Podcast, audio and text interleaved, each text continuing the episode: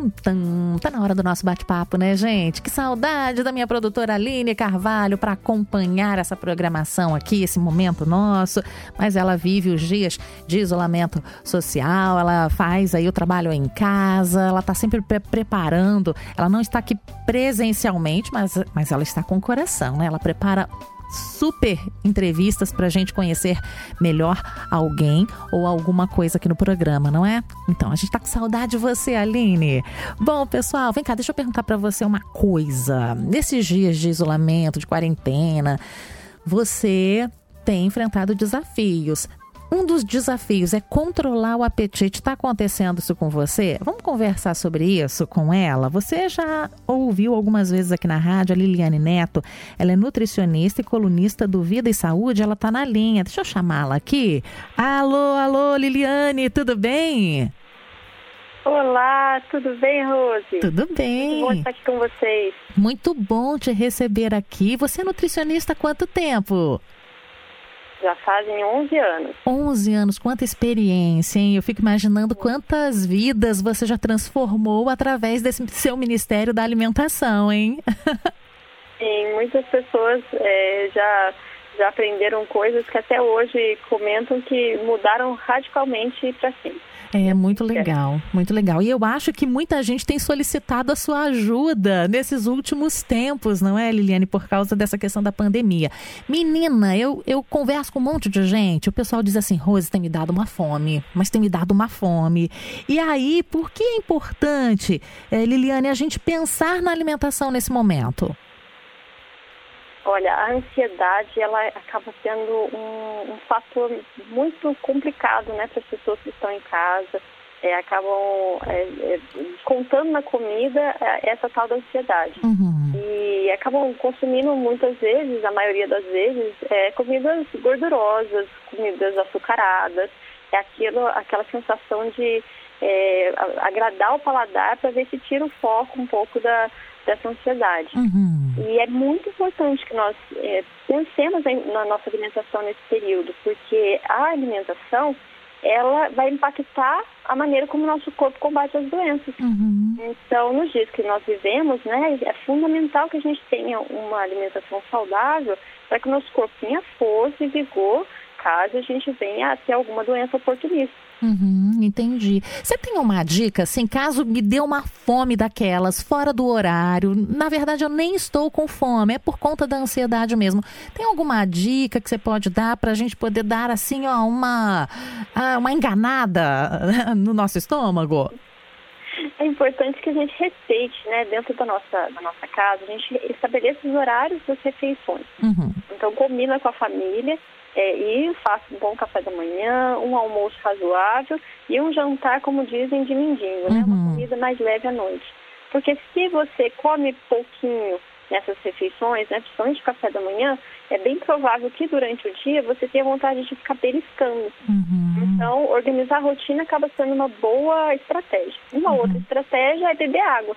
É verdade. A água acaba sendo um fator importante aí para para combater as doenças, né? E, e você ainda pode aproveitar essa, esse, é, esse momento para enganar um pouco o seu estômago e não ficar comendo o tempo todo. É verdade, a água realmente, ela dá essa saciedade, né? Assim, a gente não fica depois com tanta, com tanta fome, muito legal mesmo. Eu estava conversando com umas amigas e aí teve uma que deu uma dica assim, oh, Rose, quando eu tô com muita fome, fora do horário, eu sei que não é porque eu tô com fome, é porque eu quero assim mesmo comer, eu vou bordar. Fala que vai fazer outra atividade, entendeu? Vou bordar, vou costurar. É uma boa estratégia também. Ela gosta demais dessa atividade, né? Então ela dá uma enganada, sabe? Daqui a pouco já passou assim, ela nem lembra que haveria, que estava com uma certa fome naquele exato momento. Eu gostei da dica dela também. Mas vamos lá, como eu posso então me organizar para ter uma alimentação mais saudável? Eu tenho que, eu já aprendi com você, então aqui nós aprendemos com você que a gente precisa ter horários, não é? Tem outras dicas? Isso. Além dos horários, é importante que a gente prefira as refeições caseiras. Uhum. Muitas pessoas podem ter feito seus estoques de alimentos, né, porque elas estão indo menos ao supermercado. Uhum. E comprado aquele monte de produtos industrializados, né, biscoitos, chocolates, é, comidas congeladas. E essa, essa oportunidade que, que a quarentena está nos dando é de gastar mais tempo na cozinha. Uhum. É realmente aprender novas preparações culinárias, é valorizar os ingredientes in natura, é, os, aqueles que são minimamente processados. Isso vai favorecer com que você é, desenvolva novos, novos hábitos, né? Como a costura, o, o bordado que você citou, uma, uma nova, uma nova, um novo aprendizado, e ainda fará com que a sua saúde fique bem melhor. Uhum, uma okay. outra dica é que a gente utilize ingredientes de baixo custo, uhum. né? E com alta qualidade nutricional, porque muitas pessoas foram impactadas financeiramente pela, pela quarentena. Uhum. Então, gastar pouco acaba sendo uma boa estratégia, uma importante estratégia. Uhum. Por exemplo, o arroz com feijão é, é uma comida simples e é, traz todos os aminoácidos essenciais. Uhum. Então, é uma combinação de leguminosas com cereais que trazem tudo o que você precisa em relação à proteína. Uhum. Então, muitas vezes, é, você vai poder fazer boas substituições gastando pouco. Uhum. Ok, e um arrozinho, um feijãozinho fresquinho, na hora, hum, já estou vendo. E ainda nós podemos citar a questão das, do consumo das frutas, verduras e legumes. Sim. Porque muitas pessoas acabam se, fazendo desses alimentos o primeiro a ser tirado da lista. Acaba pensando assim, ah, esses alimentos eles são é, mais perecíveis, então eu vou deixar de comprar. Mas é muito importante que nós nos organizemos para uhum. que esses alimentos sejam inclusos na nossa alimentação. Porque Verdade. são eles é, grandes fontes, né, de minerais, de vitaminas que vão fortalecer o nosso corpo. Então, uma dica interessante é comprar esses alimentos que sejam, é, que tenham uma durabilidade maior. Né? As batatas, as cenouras, a maçã, que são alimentos que têm uma duração, né, de, um tempo de, de, de vida útil dele bem maior. E ainda você pode fazer uma, é, uma consideração congelando é, frutas, é, legumes hum, e verduras também. Verdade. Então, dessa forma, você vai ter acesso a esses alimentos por mais tempo. Sim. Você vai poder disponibilizar isso durante as suas refeições. Bem lembrado, bem lembrado, Liliane. Que bom que você está aqui para ajudar a gente mesmo. E essa coisa da cozinha, de descobrir sabores novos, né? Conhecer ainda uh, uma comidinha mais saudável, a gente pode levar a família para ajudar também, né? Vai ficar bem divertido. Sim, as crianças, elas é, podem aprender matemática, podem aprender química, podem aprender física, é, tantas coisas ali na cozinha, além da interação com os pais, né, um momento é, que há, há muito tempo muitas famílias não tinham. Uhum. E um outro hobby que talvez seja interessante, Rose, é a, a produção de uma horta. Ah, olha, sabe, legal. Agora seja, seja a hora de tirar do papel o projeto, né, é. As famílias... Ah, eu quero plantar uma hortinha, plantar algumas verduras, alguns legumes, plantar uma árvore, enfim. Uhum. É, tem muitos alimentos que são rápidos, né, de, de, serem, é, de nascerem, de serem produzidos. E ali você também tem uma, uma escola da vida, né? É, é verdade. Você vê a planta crescendo, tem a questão da paciência.